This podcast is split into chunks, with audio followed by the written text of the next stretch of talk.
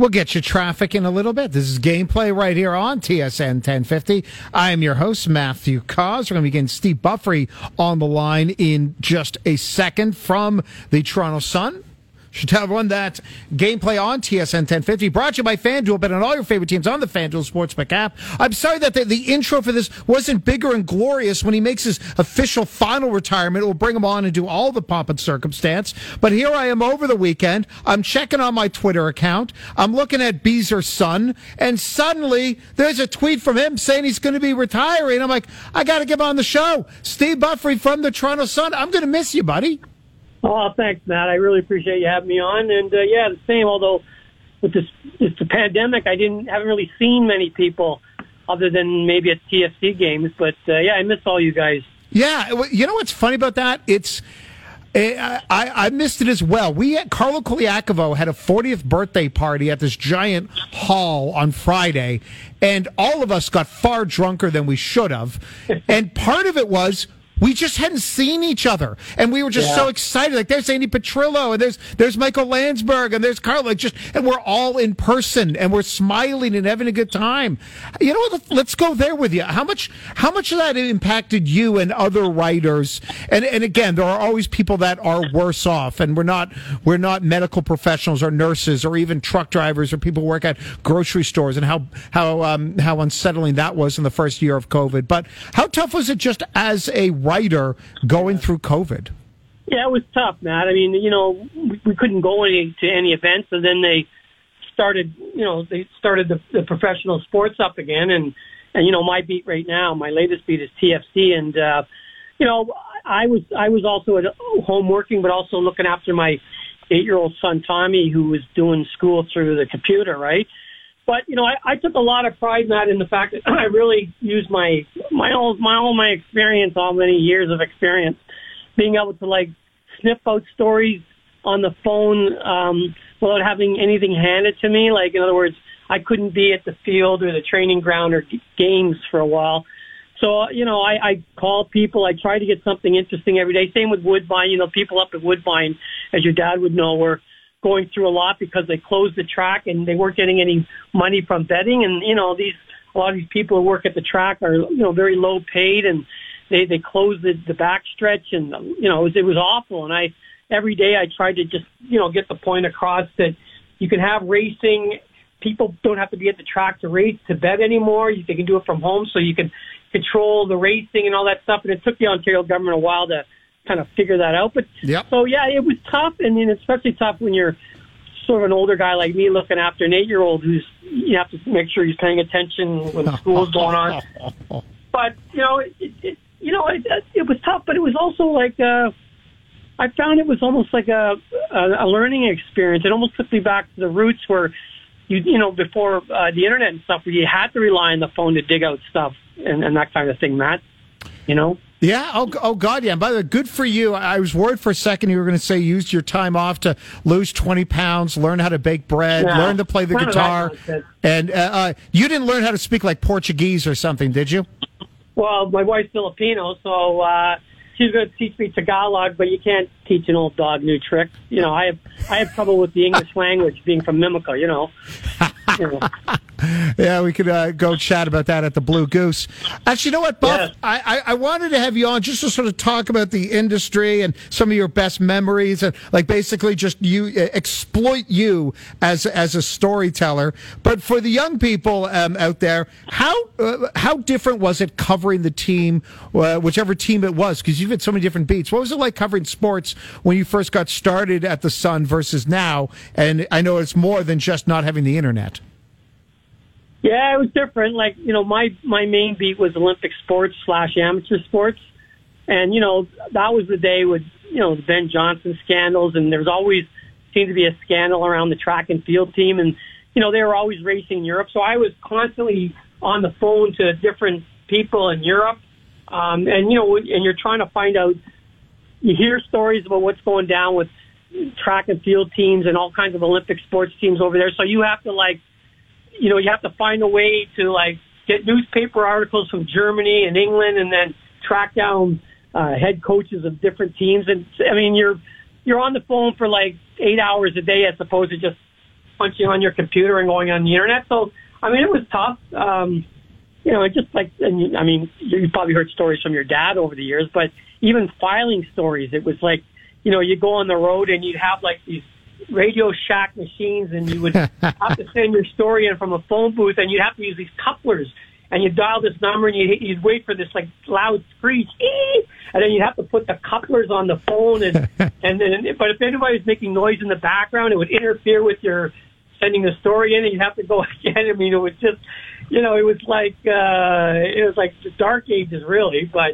and that's not that long ago. I mean, I'm not that old, but no, you know, it, it was a whole different uh, different way of doing things. You know. Hey, listen, uh, I'm joined by Steve Buffery from the Toronto Sun. I mean, my dad, my favorite story from my dad was he'd go and interview Punch Imlach, the former coach of the Maple Leafs, and Punch would just look at him and go, Lou, write whatever you want, just don't make me sound illiterate.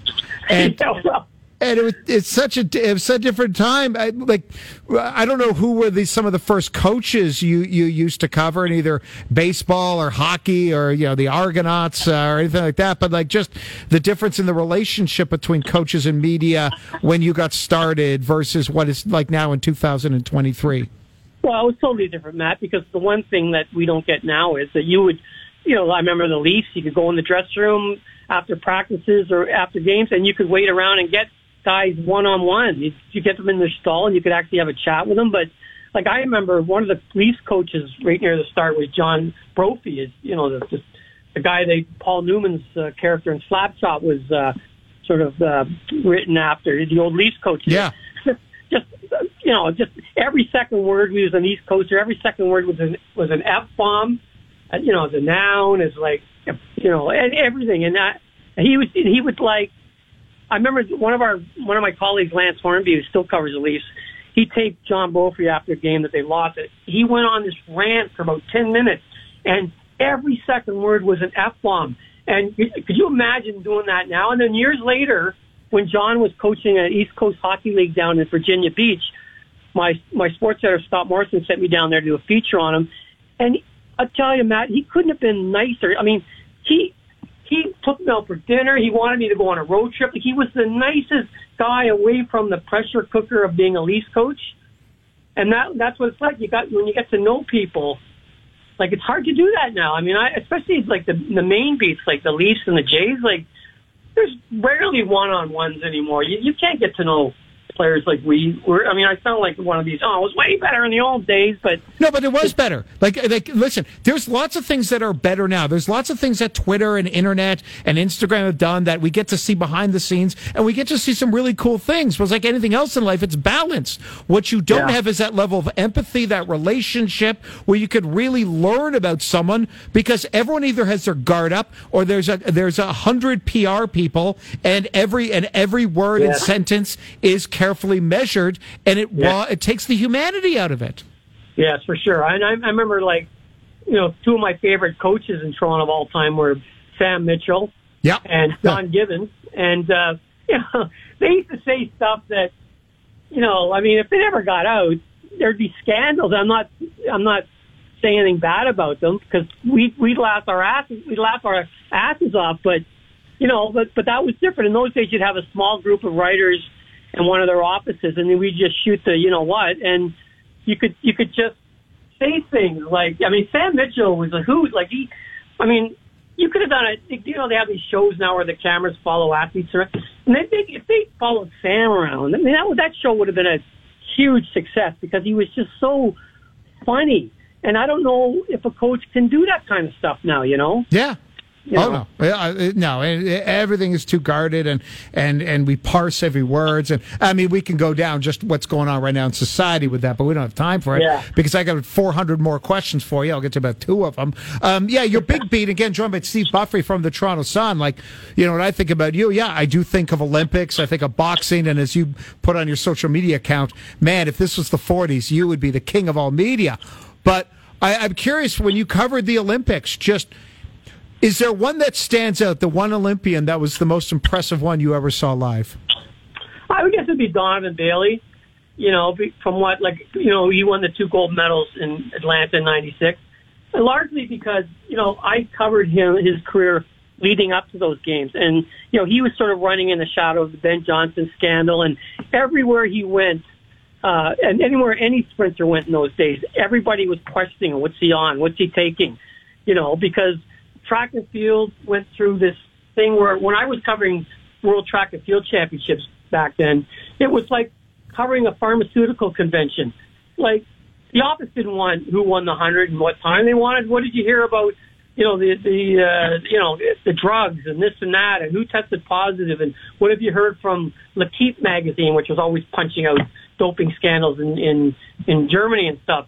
So Donovan had to run under that uh, pressure cooker, and he was a, sort of a new guy. He was new to the sport. He wasn't like one of these guys who started sprinting when he was a kid. And I remember he had a really raw style, and a lot of hunters said that this guy he's talented, but he'll never make it.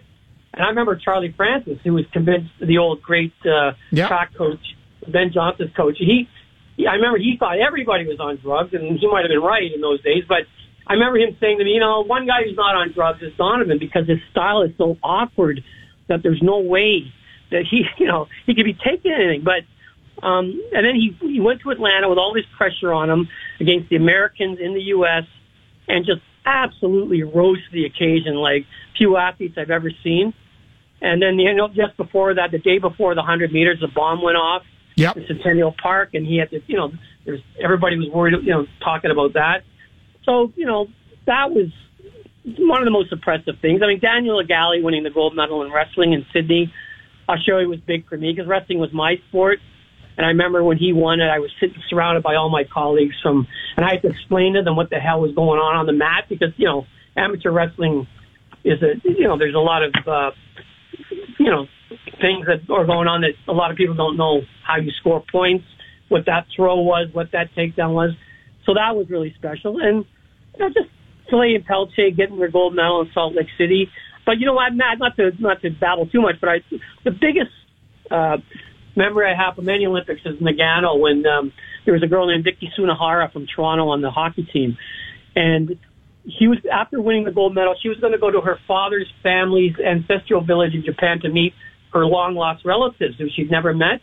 And Canada lost to the U.S. and she was really in a big funk. She didn't want to go, but she went with me and a bunch of guys uh, from the National Film Board, a guy named Michael Grippo, and we went down there. And she went to this hotel with all these long lost Japanese relatives, and they they formed this human bridge, and she came in and they huh. sang to her, and they everybody hugged and kissed her, and she was just it was the most profound things I'd ever seen at anything I covered, and that more than anything else sticks in my mind as a highlight, you know. That's a great story, Steve. In the middle of it, you're like, "Sorry for babbling." Well, I thank you for babbling. That's a great, great story. And uh, and and but it, you know, I don't. I'm not going to ask you when's your last day or anything like that. April first. April first. April Fool's Day. I was gonna, did you do that on purpose? No, I got the word from the office. This is your last day. Good night. You know. okay. Well, then either either March 31st or April 2nd. Uh, I'll, I'll, give you a day to recover. Maybe April 3rd. Uh, I, I, I want to get you back on and just tell more stories. I, am sorry. Like I was thinking. Okay, you know what? Maybe we'll talk a little TFC, but I just rather hear just some of your stories because again, Steve, as a guy who buys every newspaper in this city at one time or another, and I, I still do it on a weekly basis. Oh, we appreciate that. Hey, man, I, I appreciate the work everyone Sun Star, Globe, Post, all of them. Uh, you've been a part of uh, a lot of our sports lives for so long, and uh, I wish you nothing but the best. But we will chat soon. Thanks for having me on, Matt. Appreciate it. Absolutely. Take care. That is Steve Buffery from the Toronto Sun. Good final story. That's a really cool story from uh, from Steve Buffery. I'm gonna, I like just, you know, maybe it's because I'm one of the older people here at the station. I'm just used to reading the newspaper more, and uh, yeah, there's a lot of great writers that have been in this town, and I know some people are listening right now, and you're yelling at your radio and you disagree. And it's it's like anything else in this business in sports media, unless you're Dave Poulin, uh, uh, it's hard to have a hundred percent approval rating. Poulin's basically the only guy. He's got it. Everyone else, you know, eh, Eh, not so much. All right. Uh, on the other side of sh- uh, the, the, show, we haven't really pl- even played that much sound. Maybe we'll get a little bit of uh, basketball as well. But we got Dominic Padula uh, is uh, is going to be joining us at three thirty talk a little um, just uh, the betting analysis from all the NHL trades that have happened. And what does this mean in terms of futures bets? So we will do that in just a moment. I'm Matthew Cauz. You are listening to Gameplay right here on TSN 1050.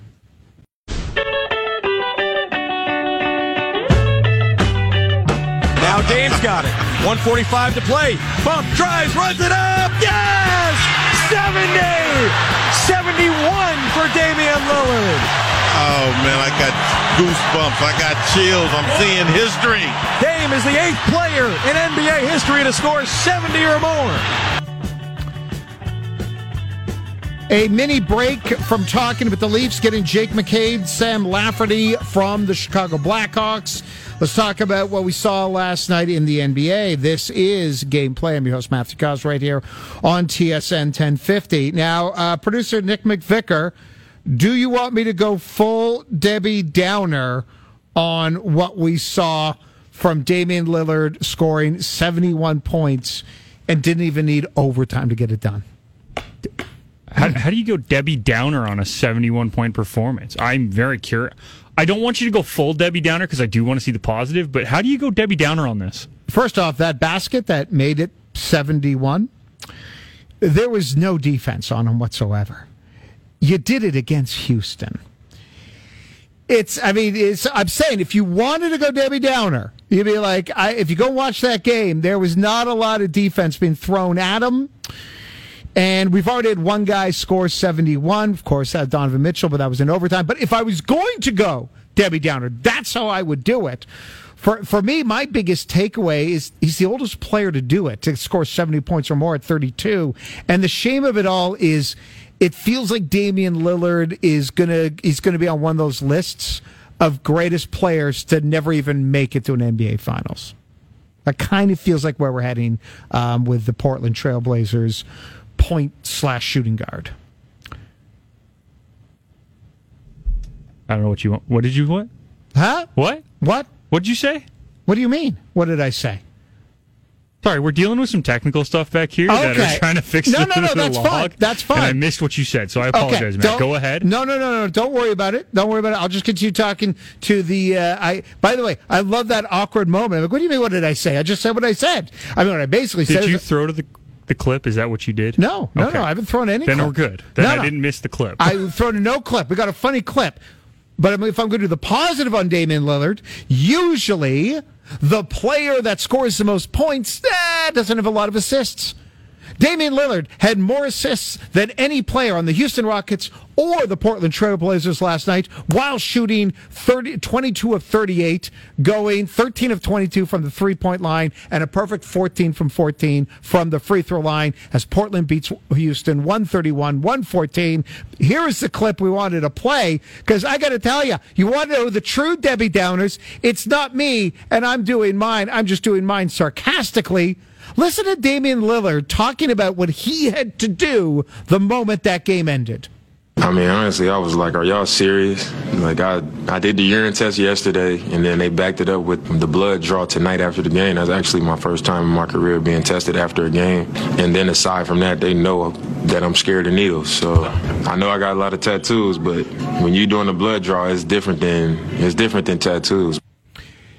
Imagine if the NBA had done the drug test and found that Damian Lillard had all the drugs in him.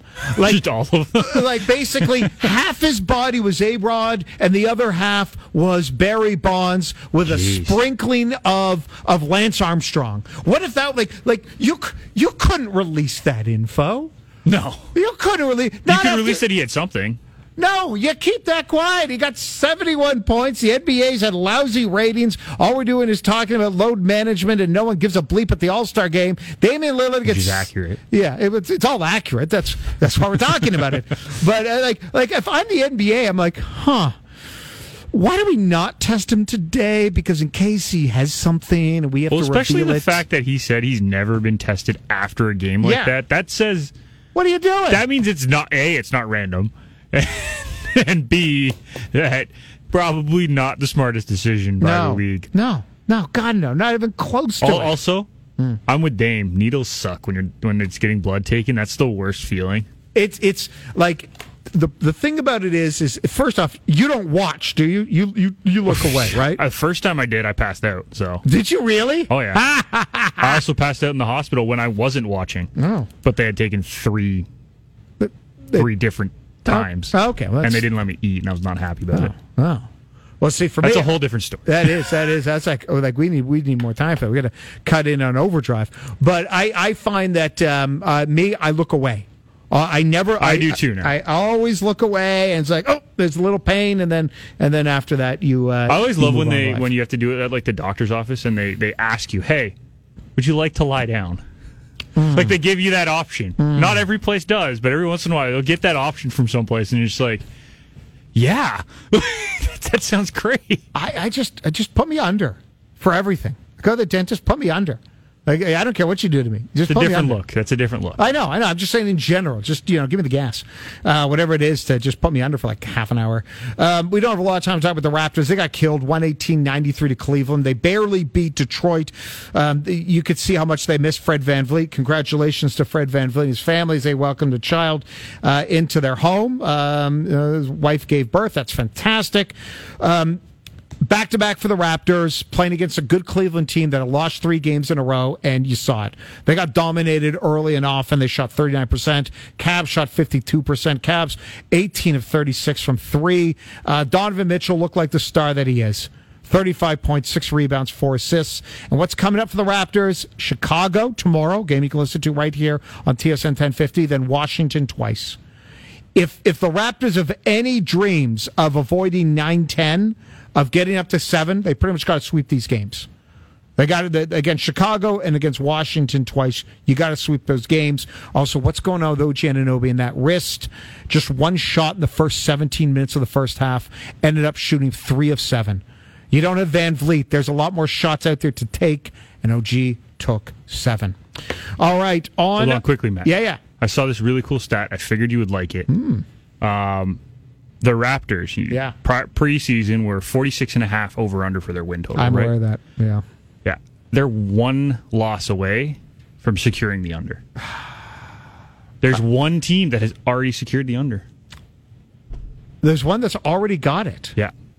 They had like 56 and a half at the beginning of the season. Oh, okay. Uh, It was like a high team. I'll see if I can find it. I saw this earlier it, today. and I it wouldn't be like the it. Lakers or something like No, that. No, it wasn't the Lakers. It was somebody that was supposed to be really good and still are having a decent season, but can't get to the number that they were. Mm, maybe like the told to. Phoenix Suns.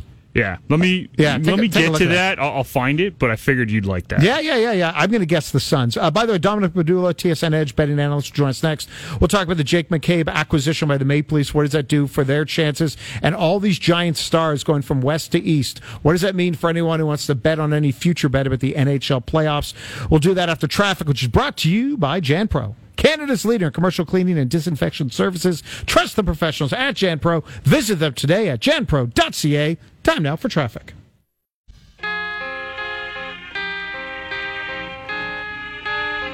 I said it at the top of the show, and I'll continue to say this. This is Gameplay. I'm Matthew Cauz. You're listening, listening to TSN 1050. Gary Bettman needs to respond to all the wild action going on in the NHL. Whether it's the Rangers with Tarasenko and maybe Patrick Kane, the Leafs with Ryan O'Reilly, now Andrew McCabe, Bo Horvat to the Islanders, Timo Meier to the Devils, Tanner Jeannot to Tampa, and all these teams trading a boatload of draft picks. And a lot of these teams that are doing all this hard work to entertain their fans, to try to do what they are supposed to do in sports, and that is win, these teams will be punished because they'll all be playing each other because of the playoff system. I'm saying something completely new. Whoever the top 16 teams are, East and West, I don't care. You throw them all into the playoffs, one versus 16, March Madness style. Dominic Padula, how much better would you enjoy betting on and watching the NHL playoffs if it wasn't, you know, two teams with a 650 winning percentage knocking themselves out early, and now the Seattle Kraken have got a better chance of moving on further than the Tampa Bay Lightning? Well, hey, you made a good point, and I'm sure come May you'll have at least a couple of uh, Ugh. fan bases that would love that idea because what's going to happen is You got six of the top seven choices to win the Stanley Cup, all playing in the Eastern Conference, and two of those teams won't get out of the first round. So I'm sure by the time May rolls around, you'll have a couple of fan bases wanting a, a different playoff system for sure. Oh yeah, abs- absolutely. And as uh, as you mentioned on FanDuel, six of the top seven, all from the East, which you know to me this says like I don't know what your strategy is or uh, or what you do when it comes to uh, Stanley Cup futures bets. I think I'm I'm going to avoid it. Maybe put down five bucks on you know the Flames who aren't even in the playoffs right now. But like if I'm going to bet someone, I. I'd I'd feel better betting on Colorado than I would on the Boston Bruins.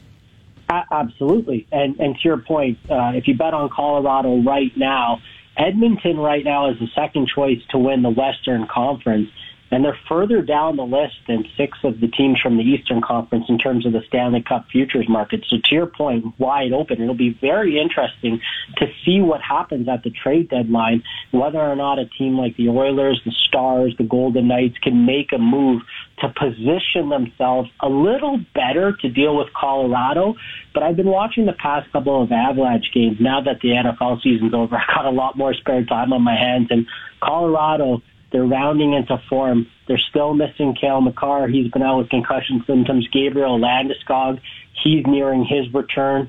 They've played the majority of the season without a lot of their players in the lineup, whether it's Nichushkin missing some games, MacKinnon, etc. When they're back at full strength with Alexander Georgiev, who I think has played better than people give him credit for to date, Colorado's going to be a tough team to take out in the Western Conference. In the East, Boston's going to have to deal with Tampa Bay, and then whoever's left of Carolina, New Jersey, uh, the Rangers.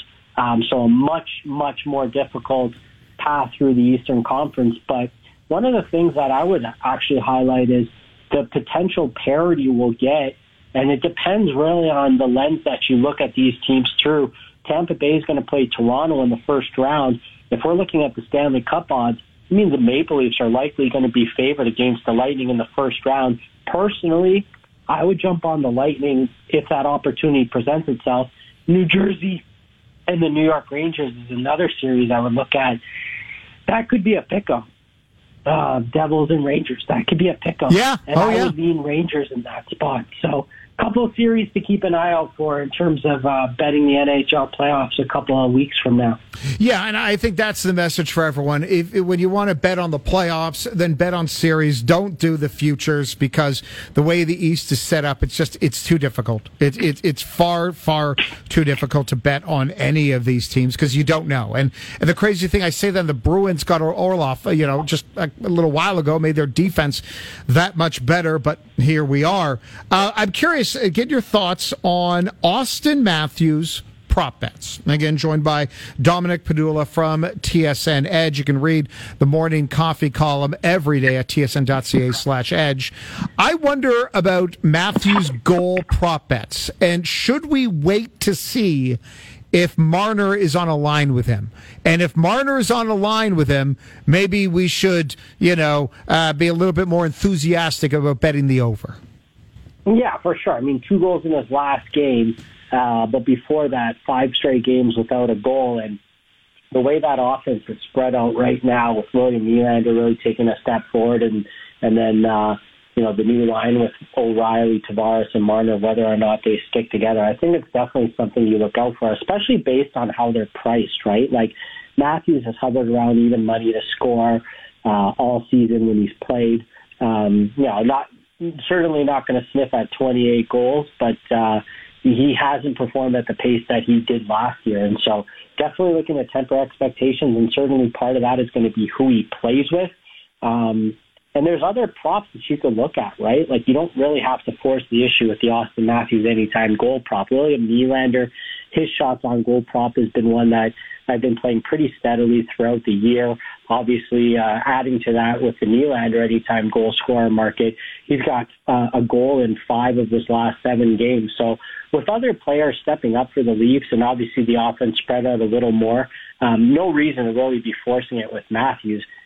Superior talent, obviously, an elite talent from a goal scoring department, but just in terms of the actual production so far this season, other guys have stepped up. Uh, offense is firing. Uh, Nylander is one of those guys that I think has really had a, a breakout season in terms of performing above expectations, especially from a goal scoring um, perspective with 33 goals on the season. So no reason to force it with Matthews until you um, have a better understanding of who he's playing with and, and what the number is for an anytime goal scorer prop.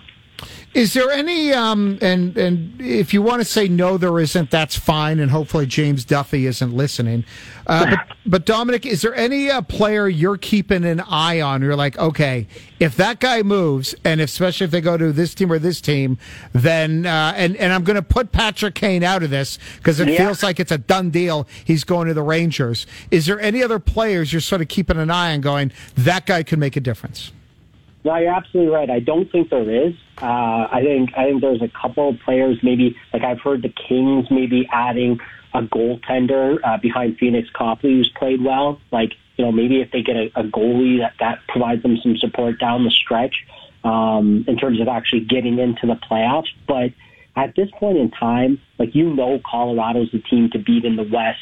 You know maybe Edmonton, maybe Edmonton can can make a run again in the East. Um, a lot of the moves have already been made, and, and to your point, it looks like Patrick Kane's headed to the Rangers.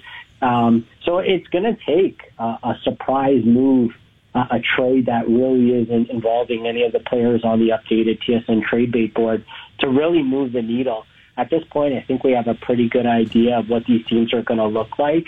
Um, and, and from a futures perspective, I don't really expect any significant movement on Friday.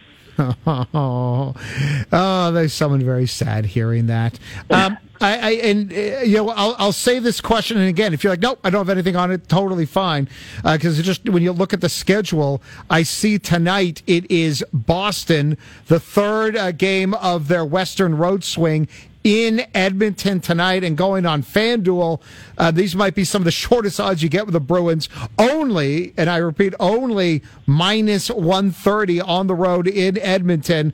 Uh, your thoughts either on this game, the over under is six and a half. How do you approach what is a really uh, enjoyable looking game?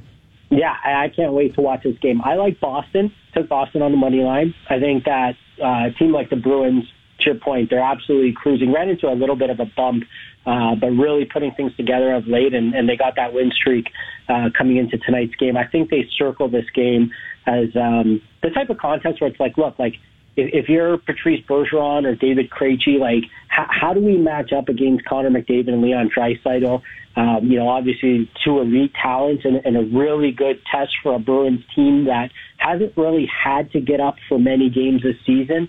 I would consider this one of the games that they do get up for. And I think there's an opportunity uh, when it comes to some of these point props. I look at a player like Jake DeBrusk, uh, steady contributor, kind of flying under the radar. Obviously, uh, Bergeron, Marchand, and Pastrnak uh, get all, a lot of the credit, and, and it's certainly due. But Jake DeBrusk's point prop stands out for me. I like the Bruins in tonight's game, um, but I do I can't wait to watch it because I think you know Edmonton relies so heavily on McDavid and Draisaitl, and certainly goaltending has been a story for them all season. Whether or not they could get the type of consistent goaltending to contend with some of the best teams in the NHL, and I think tonight's another example of a a really good litmus test for them, whether or not that they could skate with the Bruins on home ice. I, I, I tend to lean towards Bruins with minus 130. You know, you talk about the price on FanDuel. It's, it's a great number in my opinion. Um, but certainly it's going to be a good test for Edmonton Oilers. And, and tonight we'll figure out if, uh, you know, if the Oilers can get up for it and, and skate with uh, one of the best teams in the league or if Boston's just going to run right through them. I lean towards the Bruins money line. And this might be uh, the best odds you get of Boston, and it happens to be the third game of a road swing against a dangerous but flawed Edmonton Oilers team. Dominic, always appreciate. Thank you so much for joining the show. You can read his work at tsn.ca slash edge. Morning coffee is out now. And again, as we end this, I mean, I don't. Have you ever seen a time where every major NHL star that got traded, every one of them is going to the Eastern Time Zone? Every single one of them, and then maybe Patrick Kane as well. I've, I've never seen a situation where you're looking at whether it's Rangers, Devils, Leafs, Lightning. Like two of those teams are going out in the first round. It's going to be fantastic. I can't wait for the NHL playoffs. at least the Eastern version. Hey, Dominic, thank you so much. Really appreciate you joining the show today. Thank you so much. Enjoy the games tonight. Have a great week. Absolutely, you as well. Dominic Padula from TSN Edge. All right, coming up on the other side, we got Sound of the Day, and I'm sort of debating which one uh, which one to go with. There's, there's a bunch of good stuff that we haven't gotten to. Maybe we'll try to squeeze into, including Ilya Samsonov. Is he becoming the Russian uh, Jack Campbell? Like just the nicest guy, like everything he says. Like what a delightful human being this uh, Samsonov fella is. Yeah, no, he's uh, he, he seems to be endearing himself to Yeah. the local uh, crowd. Yeah, yeah, and he he was great yesterday as the Leafs uh, beat the he's Kraken. been real good all year. Yeah. It'll get lost because you know the Leafs Yeah. make the, the deal today for McCabe, and the Leafs are now better on defense. They're a better team today than they were a day ago. Um, but what will get lost is before Mark Giordano scored to tie it at one. Samsonov had a great high end, high danger save, and it looked like it looked like Seattle was about to go up two nothing, and it's like, oh, Leafs are gonna, uh, they're just you know sleepwalking their way, and then uh, Samsonov makes that big save. Giordano throws one on net. It uh, goes in past Grubauer, and uh, suddenly we have a new game. Yeah, and it's it's something that the Leafs haven't really had in the goaltending department for a while. I mean, we got a little bit of a Jack Campbell last year at the beginning of the year when he was like Yeah, standing on his head. Yeah, Uh, but outside of that, you haven't really gotten that that big high pressure could go down by two goals kind of save from a Leafs goaltender. So it's nice to see every once in a while that it happens. Yep, it does. Um, so yeah, on the other side, if you missed it, we have the latest on the on the uh, Toronto Maple Leafs, and all you need to know, they got better on defense. Uh, they'll be kind of boring when it's time for Bob McKenzie's draft rankings. We'll leave it at that. We'll get to that right after traffic.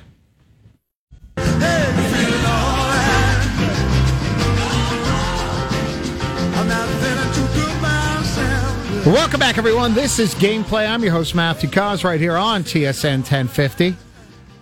Just uh, it's going to be Hayes and Frankie Corrado. Those guys are both going to be here in studio for Overdrive. And the big news is the Toronto Maple Leafs have gone out and made another trade after watching the Devils and their fifth-ranked offense add Timo Meier and then Tampa trade away, trades away, um, you know, their entire draft stock to go uh, to go toughen up with uh, Tanner Jeannot and every star going west to east. The Maple Leafs have made a, another deal this time with the Blackhawks getting defenseman for Jake McCabe, McCabe, excuse me, who is uh, going to be in that top four group. Sam Lafferty, who you could see maybe on the th- third or fourth line, a depth defenseman and some draft picks uh, going back to the Leafs. But the big one, a conditional first rounder going to the Blackhawks in 2025, a second rounder in 2026, and a couple prospects, including Joey Anderson. By the way, Kyle Dubas, the general manager of your Toronto Maple Leafs, will be speaking to the media, we think, just after four o'clock. Um, that time might float, might change just by a couple minutes here or there. But Overdrive will be taking the Kyle Dubas press conference live, so you'll hear all of that. Also, what you need to know is McCabe, uh, his salary has been, the Blackhawks are retaining half of his salary. And he is under contract with the Maple Leafs for the rest of this year and two more seasons at a pretty fair price. So if you're going to trade a first round pick, at least it's for a guy who will be here for a couple years. You're talking about a left shot defenseman who can play a little bit on the right side, plays difficult minutes, eats minutes, and again is a top four guy. Does this mean Giordano now goes on a third pairing with Liljegren? Does it mean Sandin is the odd man out? Also, from a salary cap standpoint, when and if they activate Matt Murray, they'll be over the cap. Does that mean they look to trade Justin Holl, $2 million contract, a UFA after this year? But I feel like you'd have to get rid of some draft picks because it feels like teams would be doing you a favor. What about Alex Kerfoot? Makes three and a half million. He's a UFA after this year. But again, moving those guys to do the salary cap gymnastics, if something like that is being looked at, you're not getting back picks. You're probably having to get rid of picks for another team to do it to help you out. I think the only way you ever see draft picks coming back to Toronto is if they trade one of Sandin or Liljegren. Because, like, well, you know, now we've brought in McCabe. We got him for three more years. Go back and recoup some of the losses. It's it's a big deal, and part of this was done because every other team in the East is saying bleep draft picks. They're going full LA Rams, and it is strictly about trying to win, win now in the the most top heavy Eastern Conference I can remember. It's it is crazy the difference between the East and the West. It's crazy how many like just how many teams in the East have a better record than the number one team, the Vegas Golden Knights in the West. Just nuts. All right, we do this at the end of each and every show. It is time now for Sound of the Day. Sound of the day, sound of the day. Here comes the sound of the day. And one of the topics uh, revolving around the Toronto Maple Leafs has been Auston Matthews. It's been a while since he scored, like four games. People are wondering. No one's actually worried. They're more just going, huh, this is something we don't normally see. This is a guy who's 60 goals last year and is basically always on pace for 50 or more every season. But he's, you know, this is lowest goal scoring per 60 minutes of his entire career. He's shooting less. His percentage is down. It's, uh, you know, it's a bit of a wonder. Well, last night puts, uh, put, is put together on a line with Mitch Marner, scores twice. Marner looked great. By the way, Mitch Marner he's the best Toronto Maple Leaf this year. He gets the belt. Now it can change. Matthews can go and grab it back, but right now, Mitch Marner has that belt. Ilya Samsonov, who had a great game on Sunday, just this very nice, sweet answer when he was asked about, hey, thoughts on Auston Matthews scoring two goals. Well, for sure, he's. Uh, I think for everybody, yeah, maybe if you score, one goal, you got some more confidence. Same like goalie, if you got a good save, your confidence is a little bit up. I'm so happy for Auston. He's a ah. nice guy. He's a nice teammate. He's awesome. Very nice. That was very That's nice. what I say about Yeah. you to all the other Oh, producers, Thank Matty. you. Thank you. Just very nice. He's Very- awesome. He's, he's, he's nice. I'm not going to try to do an impersonation. Hey, let's stick with the Leafs. Um, let's give a shout out. Mark Giordano. Here's him talking, and, this was one of the big moments from the game. And it, it's going to get lost, but he, he set the NHL record when he blocked number shot 2,045. Well, it's cool. I mean, I think uh, no, it's something I'm definitely proud of. I think it shows, uh, you know, it shows that you care and uh, trying to do the right thing for the team. So uh, it's it's a big one and uh, big. More importantly, it was uh, nice nice to come back to Seattle. Uh, see see obviously some familiar faces, but get a big win and uh, had a lot of fun doing it. So it was good. And finally, let's hear from the head coach, Sheldon Keefe, about what he liked about last night in the third period.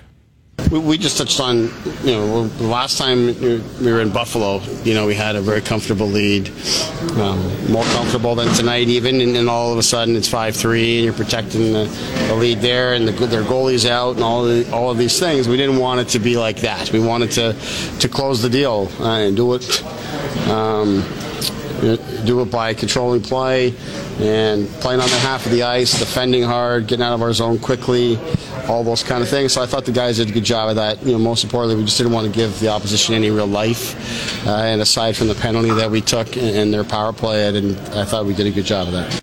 Yep, it was a hell of an effort by Toronto, and uh, the next time they will be playing is Wednesday against the Edmonton Oilers. If you're looking for a good game tonight, Boston at Edmonton is a hell of a game, and you got the Golden Knights at Colorado. So there's no Leafs, no Raptors, but there is some fantastic action on the ice. That will do it for me. Gameplay on TSN 1050 was brought to you by FanDuel. Make every moment more. Get your winnings fast when you download the FanDuel Sportsbook app today. Overdrive, Hayes, Corrado, and the O Dog, and they'll have full coverage of the Kyle Dubas presser. That is coming up. That's it for me. Time now for traffic.